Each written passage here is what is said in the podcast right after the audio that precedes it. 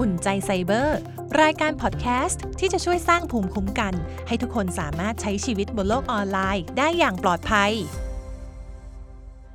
หลายคนน่าจะต้องเคยได้ยินข่าวนี้กันมาบ้างค่ะ ที่มีผู้เสียหายเนี่ยถูกแฮ็กบัญชีสูญเงินเป็นจำนวนมากเลย จากการได้รับ SMS ปลอมข่าวดังนี้นะคะ เกิดขึ้นเมื่อช่วงต้นเดือนธันวาคมที่ผ่านมานี้เองค่ะ ความจริงมีอยู่หลายเคสเลยแต่ว่าขอยกเคสของพี่ผู้หญิงท่านหนึ่งมาเล่าให้ฟังกันแล้วกันนะคะ โดยเหตุการณ์นี้นะคะเกิดขึ้นเมื่อวันที่ 8 ธันวาคมค่ะ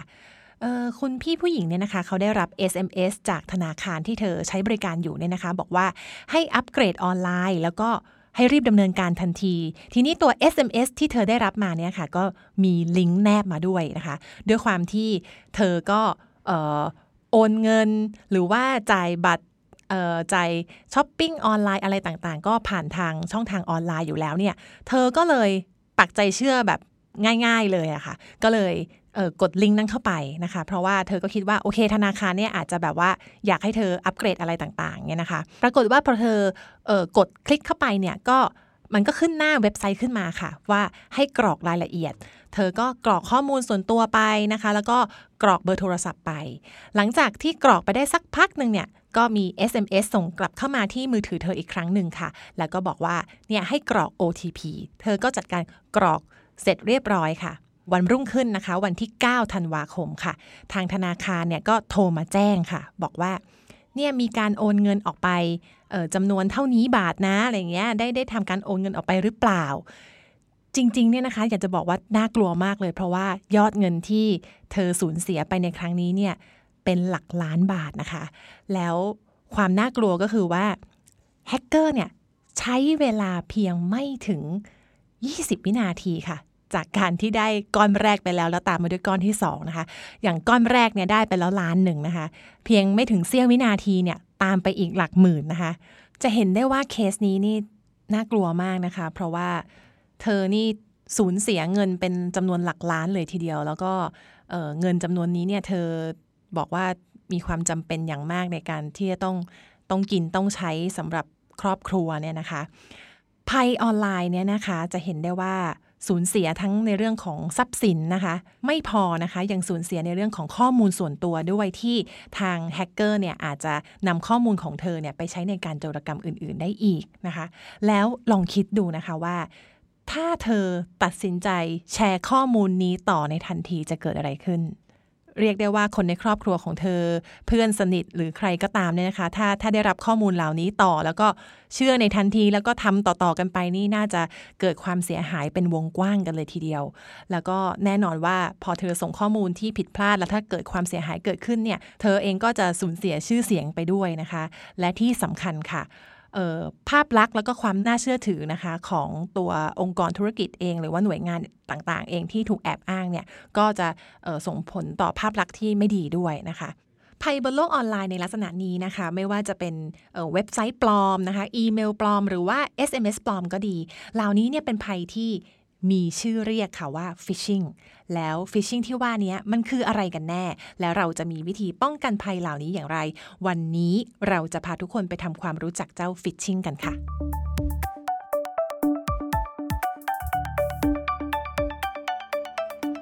phishing คืออะไร phishing คือการหลอกลวงบนโลกออนไลน์รูปแบบหนึ่งค่ะ ซึ่งมักจะมาในรูปแบบของการปลอมแปลงอีเมล หรือว่าข้อความที่สร้างขึ้นนะคะ เพื่อหลอกให้คนเนี่ยหลงเชื่อแล้วก็เปิดเผยข้อมูลทางด้านการเงิน หรือว่าข้อมูลส่วนตัวต่างๆนะคะ อย่างเช่น บัญชีผู้ใช้รหัสผ่าน หมายเลขบัตรเครดิต หมายเลขบัตรประชาชนอะไรอย่างเงี้ยนะคะ เพื่อที่ว่าทางแฮกเกอร์เนี่ยจะได้นำไปโจรกรรมหรือว่าไปแสวงหาผลประโยชน์เนี่ยนะคะ ทีนี้หลายคนอาจจะงงว่าเอ๊ะแล้วคำว่า phishing ในที่นี้เนี่ยมันเป็นคำเดียวกันกับ phishing ที่แปลว่าการตกปลาหรือเปล่านะคะ จริงๆ phishing ที่เป็นภัยออนไลน์ที่เรากำลังพูดถึงอยู่เนี่ยนะคะ สะกดว่า P H I S H I N G นะคะ ซึ่งก็พ้องเสียงมาจากคำว่า phishing F I S H I N G ที่แปลว่าการตกปลาเนี่ยแหละค่ะ แต่ว่านำมาใช้เปรียบเปรยค่ะเหมือนกับการตกปลาที่ต้องใช้เหยื่อมาล่อนั่นเองนะคะ เพราะฉะนั้นในภัยออนไลน์ที่เรากำลังพูดถึงอยู่นี้เนี่ยก็เป็นการที่แฮกเกอร์เนี่ยเขาเอาอีเมลปลอม เว็บไซต์ปลอมหรือว่า SMS ปลอมเนี่ยเอามาหลอกล่อให้คนเนี่ยหลงเชื่อแล้วก็กดคลิกเข้าไปแล้วก็ หลอกเอาข้อมูลต่างๆ ของเรานั่นเอง ทีนี้ประเภทของฟิชชิงที่เราจะพบเห็นได้บ่อยเลยในประเทศไทยนะคะ ส่วนใหญ่นะคะมักจะมาในรูปแบบของ smishing phishing ก่อนนะคะ smishing phishing คืออะไรก็คือเจ้า SMS phishing เนี่ยแหละค่ะ อย่างกรณีอย่างเคสที่เล่าให้ฟังเมื่อสักครู่เนี่ยนะคะ ก็คือเห็นไหมคะ จะมาในรูปแบบของ SMS ก่อนจากนั้นเนี่ยก็จะมีลิงก์แนบเข้ามา แล้วคนก็จะกดคลิกเข้าไป พอกดคลิกเข้าไปปุ๊บเนี่ยก็อาจจะนำไปสู่ เว็บปลอมหรือว่าอีเมลปลอม ที่เราเรียกว่าเว็บ phishing แล้วก็อีเมล phishing ซึ่งก็เป็นรูปแบบหนึ่งนะคะของของ phishing เหมือนกันนะคะเพราะฉะนั้นเนี่ยนอกจากอีเมล phishing นะคะเว็บฟิชชิงสมิชชิงฟิชชิงแล้วเนี่ยก็ยังมีอีกรูปแบบหนึ่งค่ะ wishing phishing นะคะ ซึ่งก็มาจากการปลอมแปลงเสียงนั่นเอง หรือถ้าพูดง่ายๆ ให้ทุกคนเข้าใจเห็นภาพตรงกันเลยก็ แก๊ง call center นั่นเองค่ะ อย่างเช่นที่เเรามักจะเจอคนที่โทรมาแล้วก็แอบอ้างตัวว่าเป็นเจ้าหน้าที่หรือว่าเออพอดีเป็นคนรู้จักของทางคนนี้คนนั้นอะไรอย่างเงี้ยเนี่ยนะคะ ซึ่งรูปแบบนี้เนี่ยมีมานานแล้วตั้งแต่สมัยรุ่นคุณพ่อคุณแม่เราเลย แล้วก็ในรูปแบบนี้เนี่ยก็ยังมีอยู่นะคะ รูปแบบที่5เนี่ยนะคะ search engine phishing เนี่ยนะคะ เมื่อเวลาที่เราค้นหาอะไรก็ตามเนี่ยค่ะ อย่างเช่นว่าเราต้องการค้นหา เรื่องราวนี้อะพอเวลาที่เว็บไซต์เด้งขึ้นมาที่เราเห็นต่างๆ นานาเนี่ยนะคะ บางทีมันไม่ได้แปลว่ามันจะเป็นเว็บจริงเสมอไปนะคะ เพราะว่าอาจจะมีเว็บปลอมที่แสดงผลขึ้นมาด้วยเหมือนกัน เพราะฉะนั้นเนี่ยเราก็ต้องดูให้ดีว่าเป็นเว็บจริงหรือเว็บปลอมทีนี้ แล้วเราจะสังเกตได้ยังไงบ้างนะคะ มีข้อสังเกตมาฝากกันง่ายๆเลยค่ะ 3 ข้อนะคะ 1. ค่ะ ส่วนใหญ่แล้วเนี่ยพวก เอ่อ SMS ปลอมหรืออีเมลปลอมเนี่ยมักจะมีการใช้ภาษาแปลกๆนะคะ ไม่ว่าจะเป็นการสะกดคำผิดผิด หรือว่าการใช้คำแปลกๆอ่านแล้วดูเอ๊ะไม่ค่อยสมูทนะคะสองนะคะ มักจะไม่ระบุชื่อของผู้รับค่ะ ว่าส่งข้อความถึงใคร นะคะส่วนใหญ่จริง ๆ แล้วเนี่ยถ้าเป็นอีเมลจากหน่วยงานหรือว่าองค์กรจริงๆเนี่ยนะคะส่วนใหญ่ถ้าเกิดเขาส่งอีเมลเนี่ยก็มักจะเรียนถึงคุณจุดๆๆนามสกุลจุดๆๆอันนี้คือเออเป็นชื่อนามสกุลจริง ๆ ของเราเลยเนี่ยนะคะ แต่ถ้าเป็นพวกอีเมลปลอมเนี่ยส่วนใหญ่ก็จะแบบเรียนคุณลูกค้าที่เคารพ หรือว่าเรียนคุณลูกค้าจุดๆๆแค่นี้ คือคือไม่ได้มีการเจาะจงนะคะ อันนี้ก็ให้ตั้งข้อสังเกตไปก่อนเลยนะคะสามนะคะ ข้อความที่ส่งมาเนี่ยก็มักจะมีลักษณะที่ทำให้เราเกิดความรู้สึกตกใจหรือว่ากังวล เช่นบอกว่า อันนี้เป็นเรื่องเร่งด่วนมากเลยนะ ต้องรีบจัดการทันที อย่างเงี้ยแล้วก็มีลิงก์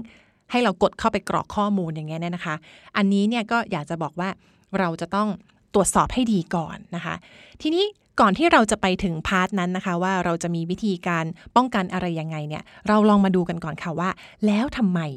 เราถึงตกเป็นเหยื่อของฟิชชิงกันง่ายเหลือเกินมีผลวิจัยหนึ่งที่น่าสนใจมาก ๆ เลยค่ะ ได้ตีพิมพ์ไว้ในวารสารระบบสารสนเทศด้านธุรกิจ JISB ปีที่ 5 ฉบับที่ 1 เมื่อปี 2019 ค่ะ ได้ทำการศึกษาถึงสาเหตุของการตกเป็นเหยื่อฟิชชิงเอาไว้ได้น่าสนใจมาก ๆ เลย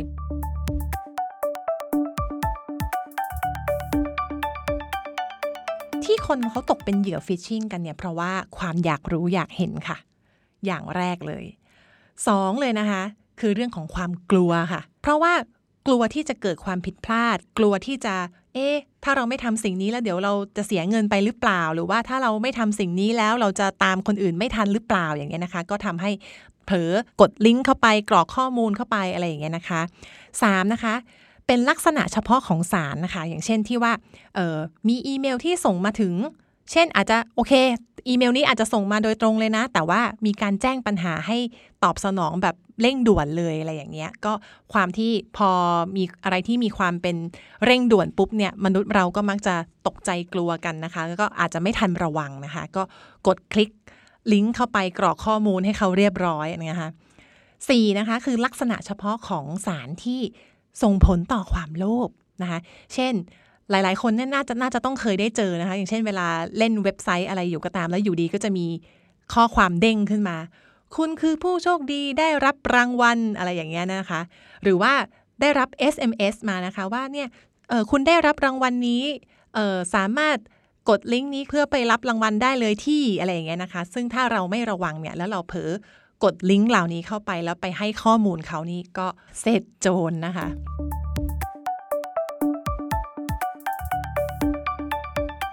มีข้อมูลเชิงสถิติชิ้นหนึ่งที่น่าสนใจมากค่ะ เป็นงานวิจัยที่เป็นความร่วมมือระหว่าง Google, PayPal, Samsung และ Arizona State University นะคะ ซึ่งผลงานวิจัยนี้ก็มีการตีพิมพ์ลงในวารสารการประชุมใหญ่นะคะ ที่ ทำการศึกษาเกี่ยวกับเรื่องของระยะเวลาและมูลค่าความเสียหายจากหน้าเว็บฟิชชิงค่ะ ซึ่งผลงานนี้ก็ตีพิมพ์ในงานประชุมที่มีชื่อว่า u s n i x Security Symposium 2020 นะคะ ซึ่งอันนี้ไม่แน่ใจว่าอ่านออกเสียงถูกหรือเปล่านะคะ USENIX นะคะ Security Symposium ซึ่งเป็นงานประชุมระดับโลกค่ะ ที่รวบรวมเหล่านักวิจัย โปรแกรมเมอร์ แล้วก็บุคคลอีกหลายอาชีพที่เกี่ยวข้องเนี่ยนะคะ มาร่วมอัปเดต แล้วก็แชร์ข้อมูลหรือนวัตกรรมที่เกี่ยวกับด้านของความปลอดภัยบนระบบคอมพิวเตอร์ network เนี่ยนะคะ ซึ่งในงานนี้ค่ะ ในงานวิจัยชิ้นนี้เนี่ยนะคะเขาก็ได้ทำการเก็บข้อมูลนะคะ จากเหยื่อจำนวนประมาณ 22 ล้าน5แสนกว่าคนเนี่ยนะคะ แล้วก็จากเว็บฟิชชิงเนี่ยจำนวนกว่า 4 แสนรายการด้วยกันเนี่ยพบว่าอายุเฉลี่ยของหน้าฟิชชิงเนี่ยนะคะ อยู่ที่ประมาณ 21 ชั่วโมงค่ะ นับตั้งแต่เหยื่อคนแรกเข้าเว็บไซต์จนถึงเหยื่อคนสุดท้ายนะคะ ซึ่งหลังจากเวลาผ่านไป 9 ชั่วโมง นับจากเหยื่อคนแรกเนี่ยระบบตรวจจับเนี่ยถึงจะเริ่มแจ้งเตือนหน้าเว็บได้ ซึ่ง ช่วงเวลาที่ไม่ปลอดภัยนี้นี่แหละค่ะ เขาเรียกกันว่าชั่วโมงทองคำหรือว่า golden hours เนี่ยนะคะ ซึ่งพบว่าเหยื่อประมาณ 7.4%เนี่ยนะคะ ที่หลงเชื่อกรอกข้อมูลไปเนี่ยแฮกเกอร์เนี่ยเขาอาจจะไม่ได้เข้าถึงบัญชี แล้วก็รหัสผ่านได้ในทันทีที่ได้รับข้อมูลเนี่ยนะคะ ซึ่งกว่าที่ข้อมูลบัญชีแล้วก็รหัสผ่านของของเหยื่อเนี่ยนะคะ จะถูกนำไปใช้หรือว่าไปขายในตลาดมืดเนี่ยต้องใช้เวลาเฉลี่ยอยู่ที่ประมาณ 7 วัน ดังนั้นเนี่ยนะคะ ถ้า หากเรารู้ตัวว่าเราตกเป็นเหยื่อแล้วเนี่ยแล้วรีบเปลี่ยนรหัสผ่านทันทีเนี่ยก็อาจจะยังพอมีโอกาสที่บัญชีนั้นจะไม่ถูกเข้าถึงนะคะ ซึ่งก็ถือว่าเป็นสถิติที่น่าสนใจมากเลยนะคะนอกจากนี้ค่ะ ยังมีอีกหนึ่งสถิตินะคะ โดยเฉพาะสำหรับในเอเชียตะวันออกเฉียงใต้นะคะ จาก c a s p e r g y นะคะ เป็นบริษัทระดับโลกที่เชี่ยวชาญด้านความปลอดภัยทางด้านไซเบอร์หรือว่า cybersecurity เนี่ยนะคะเขาได้ออกมาเผยสถิติค่ะ ในช่วงครึ่งแรกของของปี 2020 นะคะ ว่ามีการพยายาม phishing มากที่สุดในภูมิภาคเลย โดยเฉพาะต่อกลุ่ม SMB นะคะหรือว่า small and medium business เนี่ยนะคะว่าไทยเราเนี่ยติดอันดับ top 4 นะคะนำโดยประเทศอินโดนีเซีย มาเลเซีย เวียดนาม แล้วก็ไทยค่ะ แม้ว่าสิงคโปร์นะคะ จะมีจำนวนการโจมตีน้อยที่สุดในภูมิภาคนี้เนี่ยแต่ก็ยังเพิ่มขึ้นถึง 60.5%นะคะเมื่อเทียบกับช่วงเดียวกันของปีก่อนหน้า ก็จะเห็นได้ว่าแฮกเกอร์เนี่ยไม่ได้จู่โจมเฉพาะรายบุคคลเท่านั้นนะคะ แต่ยังจู่โจมถึงในระดับของกลุ่มของธุรกิจขนาดเล็กก็และก็ขนาดกลางด้วย ซึ่งมีแนวโน้มที่จะเพิ่มสูงขึ้นด้วยในปีนี้ด้วยเนี่ยนะคะ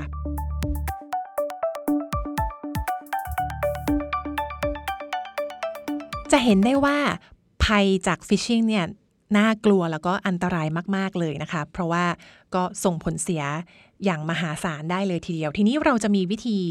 สังเกตแล้วก็มีวิธีการป้องกันอย่างไรบ้างนะคะ จริง ๆ ตอนออช่วงต้นก็ได้กล่าวไปบ้างแล้วเนาะในเรื่องเกี่ยวกับวิธีสังเกตต่างๆ เดี๋ยวขออนุญาตสรุปรวมไว้ตรงช่วงนี้เลยแล้วกันนะคะ อย่างแรกเลยค่ะ1ค่ะ เราจะต้องตั้งสติไม่กดลิงก์หรือว่ากดแชร์ต่อทันที เรียกได้ว่าถ้าเราได้รับข้อมูลอะไรมาแล้วก็ตามเนี่ยให้ให้ให้หยุดหยุดคิดก่อนนะคะหยุดสังเกตก่อนนะคะสองค่ะ ตรวจสอบชื่อสะกดหน่วยงานหรือว่าองค์กรทุกครั้งนะคะ บางทีเนี่ยรูปลักษณ์ที่เราเห็นเผินๆเนี่ยบางทีอาจจะดูคล้ายนะคะไม่ว่าจะเป็นโทนสีลักษณะของฟอนต์อะไรต่างๆ แต่ว่าให้เราลองสังเกตตัวสะกดด้วยนะคะสำคัญมากๆเลย 3. ค่ะ เว็บไซต์หรือลิงก์ที่มาพร้อมกับ SMS หรือว่ามาพร้อมกับอีเมลอะไรต่างๆ เนี่ย ควรจะขึ้นต้นด้วย HTTPS ค่ะ ซึ่ง S ในที่นี้ก็มาจากคำว่า secure นั่นเองนะคะ อย่างเวลาที่เราป้อนรหัสอะไรก็ตามเนี่ยนะคะ อัลกอริทึมเนี่ยเขาก็จะเปลี่ยนรหัสของเราเนี่ยไปเป็นอย่างอื่น ซึ่งก็จะทำให้แฮกเกอร์เนี่ยเข้าถึงข้อมูลของเราไม่ได้ หรือว่าเข้าถึงข้อมูลของเรายากมากขึ้นนั่นเองนะคะ ซึ่ง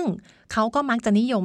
ใช้กับเว็บไซต์ที่ต้องการความปลอดภัยสูง อย่างเช่นธนาคาร หรือว่าเว็บที่ใช้บัตรเครดิตรวมถึงร้านค้าออนไลน์ด้วยนะคะ เพราะฉะนั้นทุกครั้งที่เวลาที่เราเห็นลิงก์แนบหรืออะไรก็ตามเนี่ยนะคะ หรือว่าแม้จะจะเป็นตัวเว็บไซต์อะไรก็ตามเนี่ยนะคะ ให้สังเกตว่าขึ้นต้นด้วย HTTPS ด้วยหรือเปล่านะคะ ข้อที่ 4 ค่ะ ไม่กรอกข้อมูลส่วนตัวง่าย ๆ ถ้า ลองกรอกข้อมูลแล้วเนี่ยหน้าเว็บยังวนอยู่ที่เดิมเนี่ยก็ให้สงสัยได้เลยค่ะว่าเว็บไซต์นี้เป็นเว็บปลอมแน่ ๆ เลยนะคะ 5. ค่ะ หลีกเลี่ยงการใช้ Wi-Fi สาธารณะค่ะ เพราะเนื่องจากว่าการเข้ารหัสเนี่ยมันเป็นหัวใจหลักในการเก็บรักษาข้อมูลส่วนตัวเลยนะคะในบนโลกออนไลน์เนี่ยระบบเนี่ยเขาจะรวบรวมข้อมูลค่ะ ที่ส่งผ่านอินเทอร์เน็ตแล้วก็เปลี่ยนข้อมูลเหล่านั้นเนี่ยเป็นรหัสเพื่อป้องกันการเข้าถึงนะคะ แต่ว่า Wi-Fi hotspot ส่วนใหญ่เนี่ย เขาไม่ได้เข้ารหัสข้อมูลที่ส่งขึ้นไปบนอินเทอร์เน็ต เพราะฉะนั้นคนอื่นๆที่ใช้เครือข่ายเดียวกันเนี่ยก็อาจจะสามารถเห็นสิ่งที่เราทำไว้นะคะไม่ว่าจะเป็นการกรอกข้อมูลส่วนตัวหรือข้อมูลทางการเงินนะคะ ดังนั้นนะคะ ถ้าหลีกเลี่ยงการใช้ Wi-Fi สาธารณะได้ก็จะเป็นการดีที่สุดนะคะ และข้อสุดท้ายค่ะ ถ้าตรวจสอบแล้วยังไม่มั่นใจ ก็ให้ติดต่อเจ้าหน้าที่ขององค์กรนั้นโดยตรงค่ะ ใครที่แบบทำผิดพลาดไปแล้ว เช่น เอวิตายแล้วเราเผลอกดลิงก์เข้าไปแล้ว เราเผลอให้ข้อมูลส่วนตัวอะไรไปแล้วอย่างเงี้ยนะคะ โดยเฉพาะในกรณีของธนาคารเนี่ยก็อยากให้รีบติดต่อทางธนาคารเพื่อทำการอายัดบัญชี หรือว่ารีบเปลี่ยน password นะคะ แล้วก็รวบรวมหลักฐานและแจ้งเจ้าหน้าที่ตำรวจนะคะ ก็จะเห็นได้ว่า ภัยต่างๆ เหล่านี้เนี่ยอันตรายมากๆ แล้วก็มาในหลากหลายรูปแบบมากเลยนะคะ ซึ่งในประเทศไทยเราก็จะมีในรูปแบบที่ได้กล่าวมานะคะ ไม่ว่าจะเป็นในเรื่องของอีเมลฟิชชิงเว็บไซต์ฟิชชิง SMS ฟิชชิงเนี่ยนะคะ ซึ่งอาจจะพบเห็นได้บ่อยนะคะ แล้วก็